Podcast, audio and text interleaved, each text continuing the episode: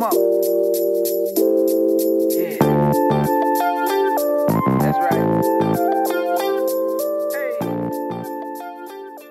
So his was that so chill? S E A U X C H I L L. Two words.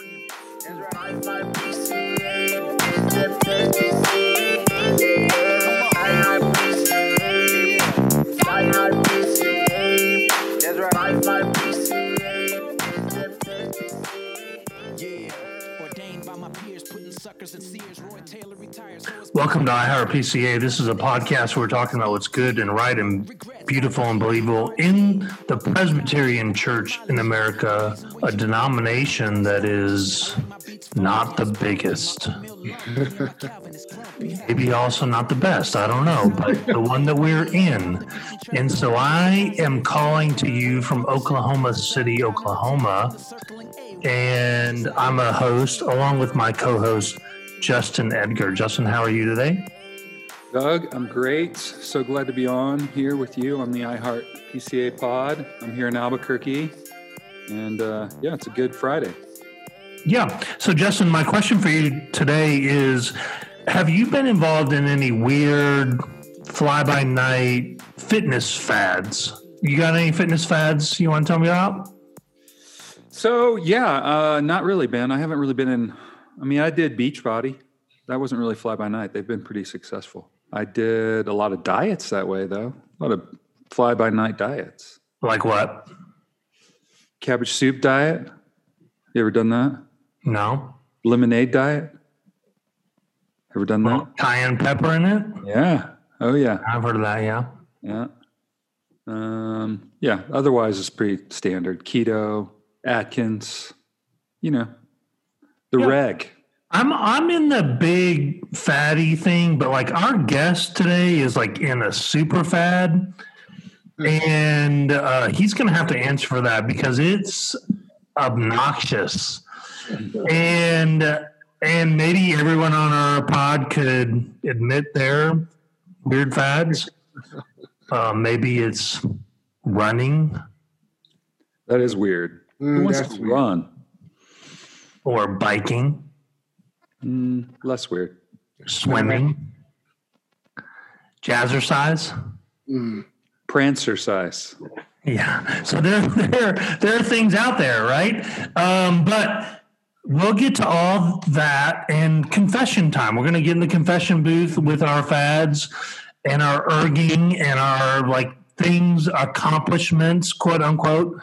And so I want to bring in our guest today, the f- good friend of mine and ours, Irwyn. And Irwyn, tell us who you are and where you're calling from and what you're doing these days. Yeah. Uh, Doug, Justin, good to be on iHeart PCA because I heart PCA. Amen. do. Uh, and uh, yeah, I am a pastor in the uh, Grace DC network here in the nation's capital. Um, husband to one, father of four. Um, and yeah, I'm into a little little kind of exercise fad type of thing, or as some people like to call it, a cult. Uh, but you know, I guess we'll. We'll get Well, into we're going to get to your cult status, but first, how did you get into PCA in the first place? Like, what's your Yeah. trajectory? Yeah, What we sort of call the like Genesis story, right. you know, the way it works to become the superhero that you are. And of course, for all listeners, we know that uh, Irwyn is a, one of our African American pastors that we're interviewing. He's also one of our members and our former moderators. So, like, this is like a convergence of a lot of things going on here. But how did give us how you got to even close to this point? Yeah, yeah, yeah. I, I mean, I wasn't. I didn't have. obvious. I didn't have a, a planned trajectory to come into the PCA. What? you know? it wasn't. It wasn't on my you know things to accomplish um, in life. But I describe it this way: I, I, I, I have a, I, I had a soft land, relatively soft landing in the PCA. So a lot of, um, a lot of the black pastors, you talk to, you know, or even African Americans in general coming into PCA context, come in as, you know, uber minorities in overwhelmingly white congregational contexts. And they're starting to navigate in those things. It's not like they're forced in. They they want to be there, but they've got to navigate some some cultural uh, things in those contexts. But I was at a um, I was at a historic African American church here in uh, in DC, and had become, you know, exposed to Reformed theology, had begun to embrace Reformed theology, and had a sense of call to ministry, and um, and ended up starting to um, sm- my seminary studies at Reformed Theological Seminary, the DC campus. And over the course of that time, over the course of this, my first year, several people from different um, uh, different contexts who were relatively unrelated to one another in terms of they didn't they, this wasn't some vast conspiracy people started telling me there's this guy there's this guy you need to meet. His name is kevin smith. He's pastoring this mount zion covenant church in bowie maryland. And uh, and i'm thinking man i'm running into these people and everybody's telling about this kevin smith guy. Like this dude must be pastoring some mega church somewhere you know? And so i finally reach out to this kevin smith um, and you know, it turns out Kevin is, you know, Kevin is still pastoring in the PCA, African American pastor, pastoring at New City Fellowship now in Chattanooga, Tennessee. But at the time, he was planting PCA Church in Prince George's County, Maryland, Mount Zion Covenant Church, and uh, and I got connected with him, and uh, really just kind of hit it off. And and I remember saying to him, uh, probably after eight months or so of, of relating and meeting he and his wife and our families getting together. So you know, I don't I don't know if you were looking for somebody to mentor, but I'm looking for somebody to mentor me. And God said you're it. So I'm adopting you as my mentor. And so That's that was my transition out of this historic African American Baptist church and into a PCA church plant. I go from a that year, the church that I was uh, a member of was celebrating its 100 year anniversary. So I go from that to a four year old PCA church plant worshiping in a cafetorium in a 1960 something elementary school. So, you know, but there you go. And now I'm in the PCA. So that's what I mean a soft landing is I I wasn't aware of just like the broader denomination and the dynamics of it. I just knew this brother was a faithful pastor. He could preach the word. He was shepherding people, and I wanted to be uh, equipped and trained. Yes, theologically, I was aligned already, but it was more about that um, uh, to me. And so I didn't come in like, oh, I'm just kind of this minority in all of these, you know, white congregations and a majority white church and having to wrestle through those issues. So after you uh, were at Kevin's church, what what kind of transpired next? Yeah, so I I continued, um, came under care, right, as an intern. I was doing seminary part time because I worked full time uh, as a systems engineer with uh, with Motorola, and so that and my wife uh, had become a, a stay at home mom to help raise the kids. So doing part time seminary, uh, making my way through as a pastoral intern, getting occasional opportunities to preach at the church, do some Bible study, um, and um, and really try to determine and see what the future held for me ministerially. Um, so my first real kind of exposure, you know, I came on coming under care. Now you got to go to the presbytery, you Right, meet right. the credentials committee, and and and a couple of things happened. I came and I was like, oh, okay, I'm not only like black guy in this room. okay, not you know, all right, that's cool. I've been taking classes at RTS, so you know, all right. Uh, go to presbytery, and then I realized when I'm at presbytery, here's why all these people are telling me I was supposed to meet Kevin Smith. Because I'm all of a sudden around Presbyterians and he's the only black pastor in the presbytery. And they see me and they say, I know somebody you should talk to. this Kevin Smith guy, right? Um, and so, and so my my desire really was to get through seminary and just really try to come on staff at Mount Zion and serve as an assistant or associate under Kevin. Uh, even if I had to be bivocational, I liked my job. So that was my, you know, my kind of desire to just kind of transition in that way. You know, no, no big major deal and adjustment. And of course, you know, we make our plans and God has his plan and his usually trumps ours. Mhm. Right? So yeah. So anyway, that's that's kind of my my journey into my time there in seeing the broader denominational dynamics, at least from the standpoint of the presbytery, um, and then trying to figure out what God was calling me to do. Amen. And so, Irwyn, what are a couple things that you appreciate about the PCA while you've in it or stuck around? What are some positives that we could say we're in on this? Yeah. Um, one, I would say just some deep fellowship and friendships. Um, you know, you brothers included um, in that.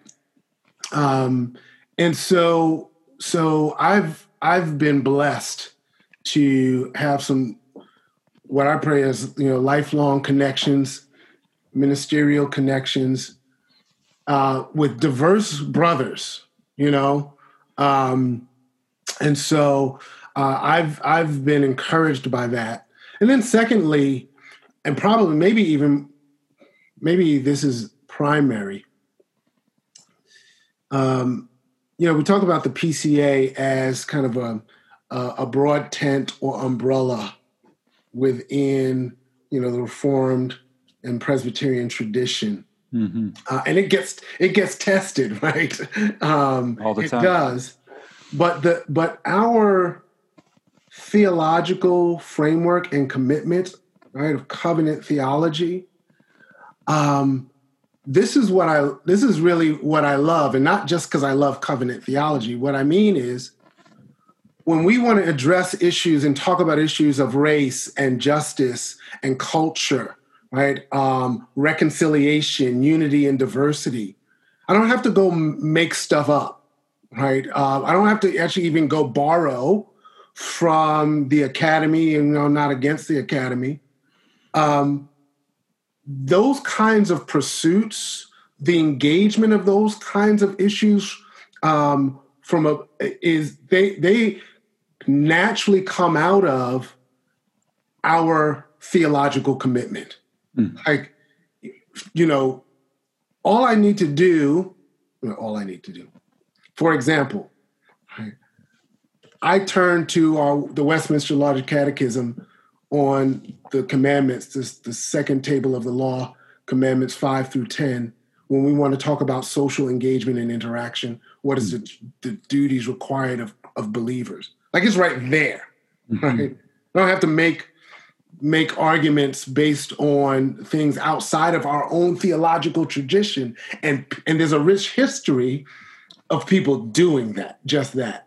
Uh, and so that help that is that encourages me. That's p- part of the reason I'm gonna say part of the reason why you know I continue to to press and persevere and continue in this in this denomination, right? Uh, because of our theological center, I think pushes us in a healthy and a you know in a beautifully orthodox direction. Like that. And that's tested too, right? I mean, like even in our own history, the ways we've missed that as a denomination or as a reformed slash Presbyterian community, That's right. um, we've been pressed and we miss all that, but it's there. It's there. And that's the truth. Like that it is there and it's not the the theological backbone that's the problem. It's the it's the hearts of Yes. you know those of us even leading in it oftentimes. So It's the outworking of it, right? It our is. our application of it, our willingness very often to to ignore. I, I is is interesting because very often kind of the hot button issues when it comes to credentialing ordination exams, denominational discussions, right? Are people candidates are asked questions about, you know, creation, right? Six day, day age, where do you fall? These kinds of things. They ask these kind of issues, questions, and I said I never hear anybody ask a question about like Westminster Confession of Faith, chapter 26, the communion of the saints, Mhm. and our duties for toward one another that to to to make for what is good inwardly and outwardly and how the the confession says this um this love right this duty right is to be extended is to be extended to all those in every place who call on the name of the lord jesus Mhm. Right? That's what the that's what the confession says. And I am 'cause look, okay, so how in your ministerial pursuit are you going to live that aspect of the confession out? Dude, that's my next question. I'm asking an ordinand right there, brother. There you go. I- I'm asking that question. right. How are you going to live that out? Especially given our history where we've supported segregation. We've we've done the opposite of that. Irwyn, then how did you get to be the moderator of the PCA? Like, what's up with that? Yeah. Again, I wasn't I wasn't aspiring to be in the PCA. I wasn't aspiring to be a moderator, to serve as the moderator of the, of the denomination. What a life goal. that's right, life goals. So what was it like when you were one? Say it again. What was it like when you became the moderator? What was Yeah. it? Just Yeah. walk us through that Sure. I mean, and year and here's here's here's my you know my version of this happening or how this came to be from my own the standpoint of my own journey so certainly others would encourage me around this and people had to nominate me and say that they thought that i would be uh, um, that i ought to serve in that capacity but i went through a, a point in time several years ago um, where I was just in a season of discouragement about the denomination. Um, it, it was really, uh, particularly around the issues of conversations around race and justice. And I was just, it's like, you know, I don't know if this is ever going to really move anywhere. And and I said, well, you know what? I forget it. I'm just going to focus on pastoring my church, the church I'm serving in this community, and the people um, that the Lord um, gathers here. And I'm not going to worry about any of the other stuff going on in the presbytery and the denomination at all. Right. And then I got this, you know, the Lord convicted me, right, uh, with these two these two thoughts. One, the thought was, well, that's not very Presbyterian of you, right? And then the second one was, um, I felt the Lord saying to me, Do you think I made a mistake in putting you in this denomination? Did I err in calling you to ministry in the Presbyterian Church in America? Um, and you know, my answer to that was no, Lord, I give. You did not. you know, I, right? Um, and so that shifted my heart and mind to say, if I'm going to be here, I'm going to be all in. I'm to, I am going to say, Lord, use me however you see fit in this branch of your church to serve. So that means serving at the presbytery level, that I served for being moderator of uh, of the denomination. I served as moderator of my presbytery, being involved at the denomination level, serving on the permanent committee for Mission to North America, um, then serving on the Overtures Committee in 2016 um, when we had the overtures on confessing and repenting for sins committed during the civil rights era, and serving as the the chair or moderator of the uh, Women in Ministry of the Church Study Committee from 2016 to 17. Uh, and so all of those things come after my confessing and repenting and being willing to engage uh, and say whatever doors of opportunity you open for me to serve, I'm I'm going to be willing. Right. So that's my perspective. Now, other other people may be watching from the outside have a different um, uh, different aspects to add to that, but that's how I saw it happening. At least me being suited for that role as uh, uh, General Assembly moderator uh, in 2018. And I don't think that's very different from most people's um, ways of engaging. Like I know when I first came into, you know, Presbyterian world, I was like, just I, I don't want to, I don't want anybody to notice me. Let me just mm-hmm. like be quiet and do mm-hmm. my job. And but then the longer you get in, you realize the importance of you know the calling to what we do that extends beyond just our local body, which is of preeminent importance, but it goes to the church wider body and Yes. and you Yes. you, you know slowly you get asked to do different things maybe or you volunteer for different things and suddenly it's a different you know totally different world to open up to you but Absolutely. yeah Absolutely. cool right. We're gonna then head toward the break, and then I'm gonna ask you about some of your current writing. But so, what, but before we do that, what was it like to be the moderator? Give us a little perspective on Yeah. the other side of the podium. Yeah. Yes. Well, you finally Yeah. achieved your life goal. Right. Having the gavel in my hand. Yeah. I had the gavel in my hand, brothers. Um, one of the things it was interesting is like that that General Assembly in 2018. Um, I real you know you have you go to General Assembly like okay I'm gonna get down to you know the um, uh, to the vendor area meet with folks. I'm going to check out some books. I'm going to see what ministries. I'm going to interact. Like none of that. Like I, I don't even remember if I walked into right where the vendors are. Right, you if you're not on the floor, if you're not moderating the assembly business, you're thinking about what you need to do. Right, Right, you're right. responding to things. So it's always it, you are on all the time, and you can right when you're when you're just when as a commissioner, you can be on the floor of the assembly for parts of it for important uh, debate, dialogue, votes, and some other things. Just like okay, I don't really want to hear that report. I'll, I'll step out for a minute, right? And then I don't know if you can say this on the podcast, but I realized how long I could hold my bladder. Yeah. I could. This is possible, right? To, to do it for a really long time. you know, my focusing on what's going on on the, on the floor of the assembly. So there you go. You learn some things about yourself, right? That's right. That's right. Yeah.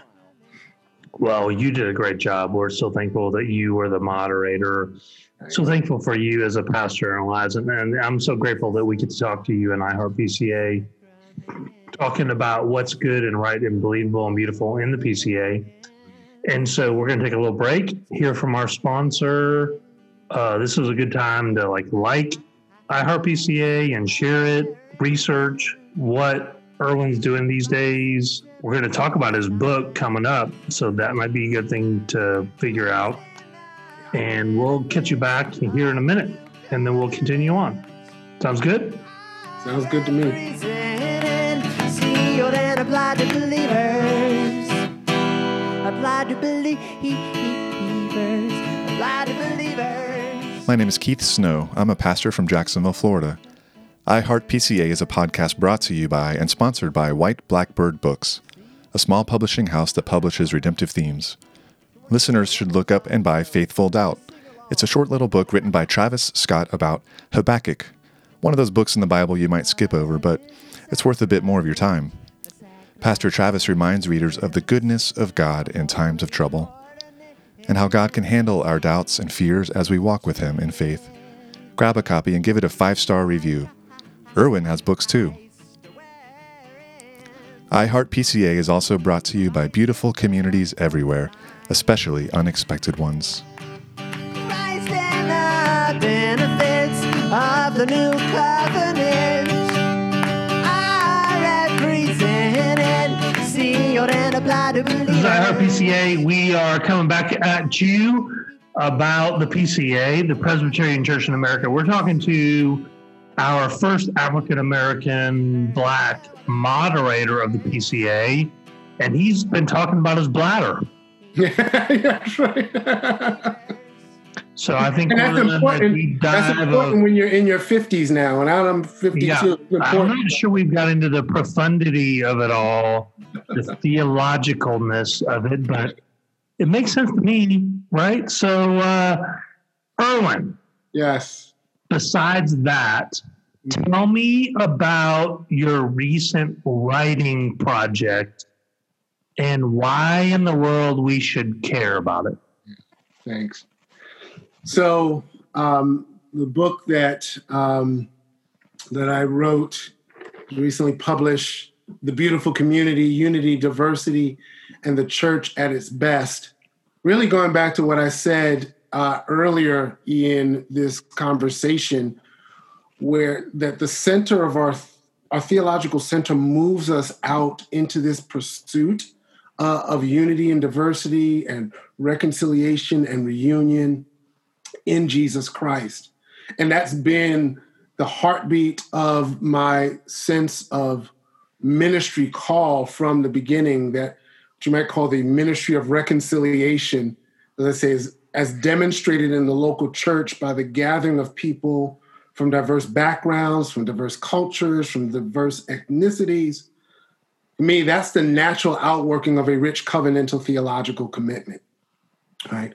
Um, and I began to frame it or think about it uh, a few years ago in terms of the, the notion of beauty. Um, and, and really, it's because um, beauty is something that you can't really quantify to, to experience beauty, to embrace beauty, means to also have to embrace mystery and a sense of transcendence, right? Um, and we talk about God being beautiful, right? That all beauty in creation has God as its source, is derived beauty from Him, and then realizing and and and engaging this reality that the that God's beauty is most profoundly put on display for us in His communal life as Father, Son, and Holy Spirit. That He is Himself beautiful community, unity in diversity, diversity in unity. And I start realizing, oh, well, how did I miss this? Because I'm seeing, you know, the Reformed theologians I've read, like Herman Bavinck, you know, talk about things like that. How the Trinity reviews, reveals God to us as the true life, eternal beauty, right? Um, how in God too, there's absolute unity and absolute diversity. Right? Um, and that has the most profound implications for what it means for us to be human. Because, right, the first thing God says about humanity is that we're his image, made in his image according to his likeness, which means that human destiny is actually in beautiful community, that we were designed to reflect the glory of God as beautiful community, mm-hmm. right? unity in, in diversity. And so I wanted to tease that out in this in this book to lay a foundation and say what understanding God's beauty in his communal life, laying some theological groundwork for who God is, knowing God, right? Uh, and then knowing him as Father, Son, and Holy Spirit. Then what does it mean for humanity to uh, to be his image? And then how is that image now broken and fractured and frayed um, into our divisions or into our ghettos, as I like to say, our groups, right? And then put forth a vision, a hopefulness to say we ought to be pursuing this reality now that to be Christians is to know right? To live in, as we say, the already and the not yet. The kingdom has come and it's coming in its mm-hmm. fullness. And and as believers, as the body of Christ, we are kingdom outposts in the present world. And therefore, we are called to strive for reflecting this glory and beauty of God as unity and diversity. Uh, and so, uh, so there are a lot of books that are written on racial reconciliation, um, on uh, diversity in the body of Christ. Right? And I don't mean for mine to just be the landmark book, but I think my contribution here is on this imagery of beauty, right? Um, and our destiny in beautiful community. And I wanted to strike, I think I'd say some challenging things in the book, but I wanted to strike the hopeful tone that I carry myself in, in this ministerial pursuit. So just to follow up on that, Irwyn, like the polarization even of our country, the polarization of our church, you know, the evangelical church, the Reformed church, Presbyterian church. You say in the book, unity cannot be manufactured. It's a matter of the Spirit. And the Spirit of God compels us to pursue this unity in practice. And so this is going to air, you know, probably around election time or after. And so, like, you know, how do we practically do this? Pursue this beautiful community that's already been given to us in the Spirit of, of God. Yes. Yeah. Thanks. That's a good question. Uh, and especially the way you frame that last part of it. It's already true, right? Uh, the beautiful community is already true. Amen. Right? We're just called to live into it. Right. um, and I, I try to I, I frame it this way in the book. Talk about the these four aspects of pursuing it. One being devoting to the doctrine of unity and diversity as at the heart of our kingdom reality and our gospel pursuit. It's not a tangent or an add-on, Yeah. a nice to have Right. right? That this is at the heart of what it means for us to faithfully follow the Lord Jesus Christ. Hmm. right? And so embracing that gives me then, or at least hopefully, uh, we talk about the fruit of, of the Spirit, a disposition of humility. And this is how it relates to our polarization, whether it be political, racial, or ethnic. Um, this uh, humility that says i i need to really work on grasping the way my perspectives have been shaped and formed by cultural norms and preferences. Right. So I don't come into any conversation where there's a difference of opinion politically on issues of race. I don't come in with some just objective position that is solely based on the scriptures. That's right. We are all shaped and formed, right, by our backgrounds, by our cultures, by our families, by our experiences. And we we don't normally do the probative work of asking the kinds of questions that say, how are those influencing the way that I view this political issue? How is that influencing the and and am I willing to actually learn something from somebody who has a different perspective, mm-hmm. particularly within the body of Christ, right? Am I am I willing to engage in a in with a humility? I, I I like to describe it this way. Can I, for the most part, be more curious than confident mm-hmm. on these issues? Even though I can have a certain level of confidence, but a curiosity to explore. I tell the story in the book of a brother who's a uh, conservative uh, Republican politically, works for an organization that helps promote Republican policies, right? Um, who's in this um, uh, multiracial church, and um, is finding out. This was when I spoke to him. It was when uh, it was before 2016, so Barack Obama was still the president. But um, finding out after he had posted a uh, something on Facebook that was really unflattering um, to the president, uh, President Obama, and was accused of being a racist by an African American woman at the church.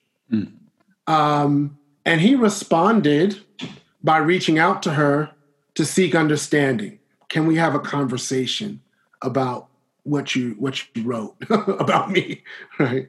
Um, and in that, he says, "I'm," you know, he said, "I started to see myself from her perspective, start to hear her." She, he says, "You know," and I realized, oh, if if these my brothers and sisters who are black here in this context, I know they love Jesus, right? And they support and love Barack Obama. I must be missing something, right? That's the curiosity. What am I missing? Yeah. I I want to engage and learn what I'm what I'm missing, right? And so right, so that leads to him saying, "Oh, I'm still conservative politically, but I hold these things a lot more loosely than I did in the past, right? I'm I'm influenced by some other voices. So that's what it that's what it looks like, right? Um, um, that that even in the end, he's actually maybe even now more effective in his work than he was uh, beforehand. So then, uh, Irwyn, as we're sort of heading down the end here, is are you a cultural Marxist? First of all, uh, what does that mean? Like a cultural Marxist? I these look, yeah. Um, so my f- initial and response is going to be no, but the other response is I don't even know what that means. Right? So, so Are uh, you a I- social justice warrior? a social justice warrior. Uh, in, no, in the sense of the derogatory and uh, pejorative way it is utilized. I'm concerned and I am passionate about justice in the public square, socially, right? Um, but those kind of labels, uh, I for me don't apply. What do you think the PCA could learn or change or grow Yeah. in this era?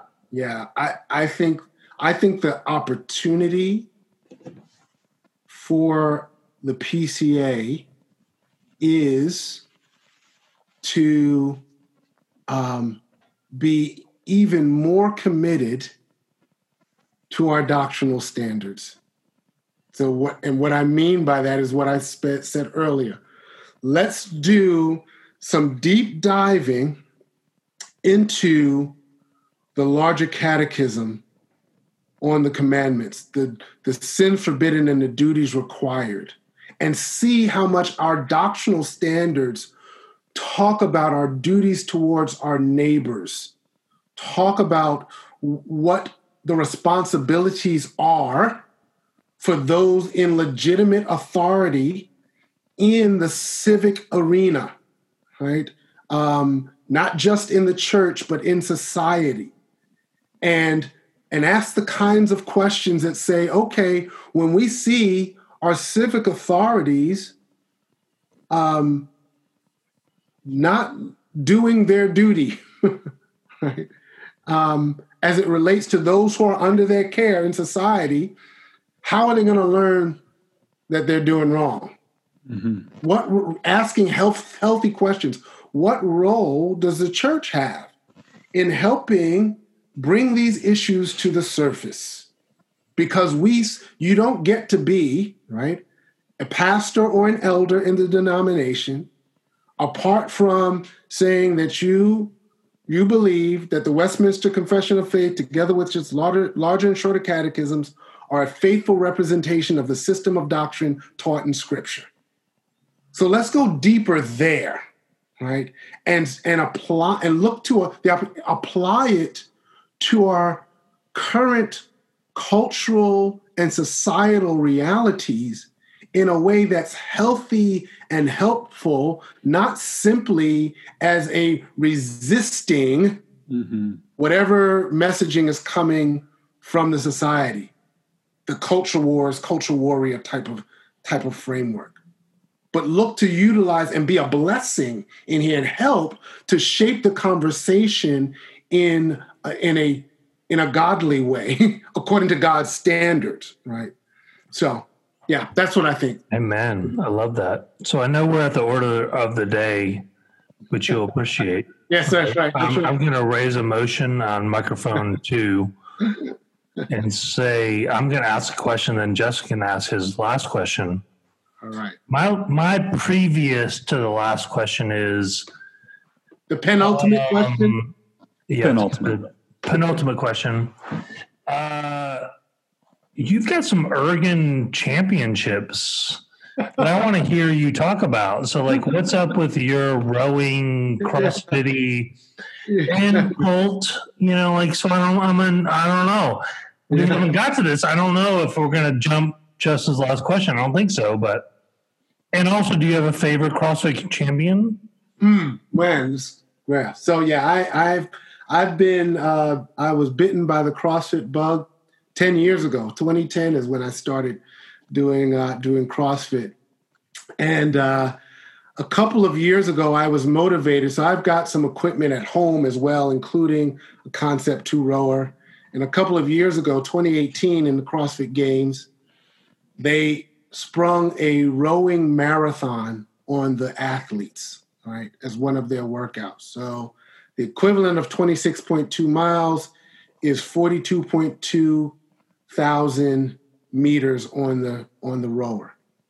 And so me and another guy at my at my CrossFit gym said, "Yeah, let's let's train and do a do a row." And I did. In the fall of 2018, did in December 1st, rode my 42,195 meters. Took me three hours and 34 minutes and eight seconds.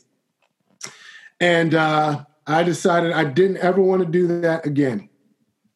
Uh, but, you know, what's the next challenge? Well, Concept 2, they have this thing that says, you know, you get a t shirt and a pin when you hit a million meters lifetime on the uh, on the erg, right? And so, me and the same guy last year, November of 2019, said, okay, what did it take to get to a million lifetime meters by the end of 2020? And I had already, you know, all those meters that you had done for the, they all count. So it's lifetime meters that you've logged, right? And so I had, uh, I think around 660 some thousand meters in order to make it. Uh, so I said, okay, I can do that. That's, you know, somewhere between 10, 12, 13,000 meters a week. I can hit that, I can hit that goal. And so then COVID hit and the shutdown. And I got this rower in the house. So then it was really on. It's like, okay. So I finished it in August, right? I had planned to finish it in December, but I got to it in August, you know. I should have I could have shown you my pin and my my t-shirt that I have now. We had somebody at our gym that did a million meters in like start to finish. A, a two person team. What? They're the first person I think to do it. It was Wow. two women, and they did they traded and did a million meters total. Good good night. Look, I, here's the other thing, Doug and Justin. You know, I'm determined to act my age, and uh, and not my shoe size. So I know I know my limitations. I set particular goals that I think are relatively Good job. good and challenging for you know 50 some year old guy. That's awesome. So uh, as we head to last question here, um, I'm not going to ask you something as foolish as East Coast versus West Coast rap. because I know how you're going to answer that. but uh, like, uh, so Brooklyn, man, like a best rapper to come out of Brooklyn. Ah, man. Okay. Out of Brooklyn. And see, I, I, I'm more. you can so- expand it. You can open the I'm, circle up. I more so claim, you know, New York.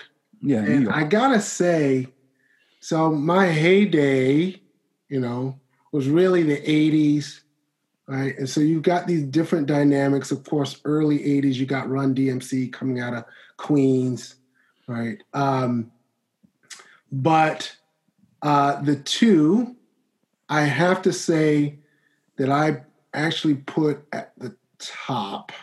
This is hard, but I, I'm going to say um, Rakim um, and uh, and Public Enemy. Um, I'm going to say that those two, in terms of just like just raw music, um, and that had an impact on me. I mean, I still, in fact, even today, I was uh, I was in my head reciting. Letting the rhythm hit hit you. Yeah, yeah. I was, I was, I was, I was reciting Eric Let B. the rhythm hit President. you know, yeah, I, I'm an LL Cool J guy, so uh, Yes, well, you know, he, he LL didn't have the same kind of cultural. He's more, uh, you know, different Yeah. kind of cultural impact. yeah. than, uh, no, LL. LL is up there uh, Yeah, for sure, for sure. All right. So you want to give a shout out to Seaux Chill? So Yes, a shout out to Seaux Chill. I can't name him as my favorite artist out of New York because he was born here, down here with us. how do we Uh, find out about him? yes, what's that? How do we find out about him? Yeah, Seaux Chill. S E A U X. Chill. So my son Nabil into uh, our second born son, who is a musician himself. Um, he's got a lot of good music out there in the um, SoundCloud, Spotify, iTunes world. Some of his projects, I heard God laughing, uh, um, Freedom Ave. He's this eclectic mix of jazz, R&B, gospel, and hip hop. Uh, so go check him out, listen to his music, support his music, tweet about it, and follow him on. Say it again, Aaron. What, what what is it? So his was that Seaux Chill? Yeah. S E A U X C H I L L. Two Great, words. Erw- Irwyn. I'm so glad to talk to you. Um, you're doing a great job. I'm so thankful that you're in the PCA by God's providence and that we're friends together. And one of the beautiful things is that we get to like be friends together and know each other, and that we get to also support each other. And that's true with like Helos Emmanuel and Heroes mm-hmm. Emmanuel. It's true with your book, Beautiful Community, which I think everyone should get and you know like watching from start to finish your moderatorship of the pca general assembly like i think that's very downloadable Mm. and like go from start to finish and just watch Irwyn moderate the general assembly for what is that 30 hours of your I life I I stopped counting. yeah so i think that's a, that's a worthwhile endeavor I know I was tired at the end of it.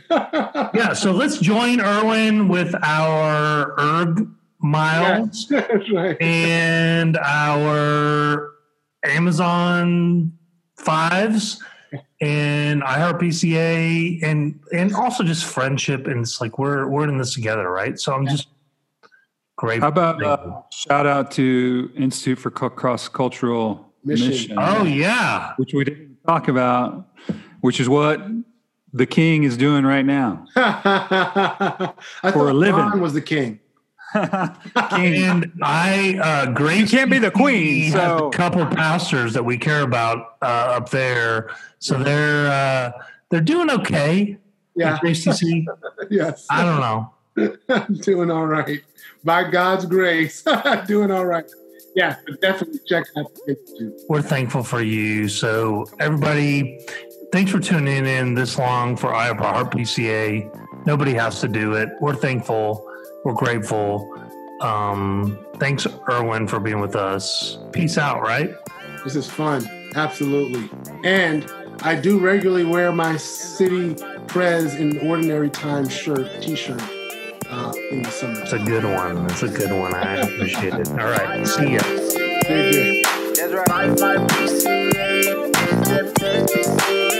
Yeah, ordained by my peers, putting suckers in Sears. Roy Taylor retired, so is Pete Chapel clerk in this year. What's next? NXET. No regrets. R E G E R T. All the theology, the ophthalmology, the reason we're unified in Christology. I like my beats funky, I'm spunky, my oatmeal lumpy, and my Calvin is grumpy. I ain't frontin', they say insomniac, megalomaniac, off the beaten track, hoping for some positive feedback, waiting for the sec, razorback, counterattack from the circling AWAC. Just like that, yeah.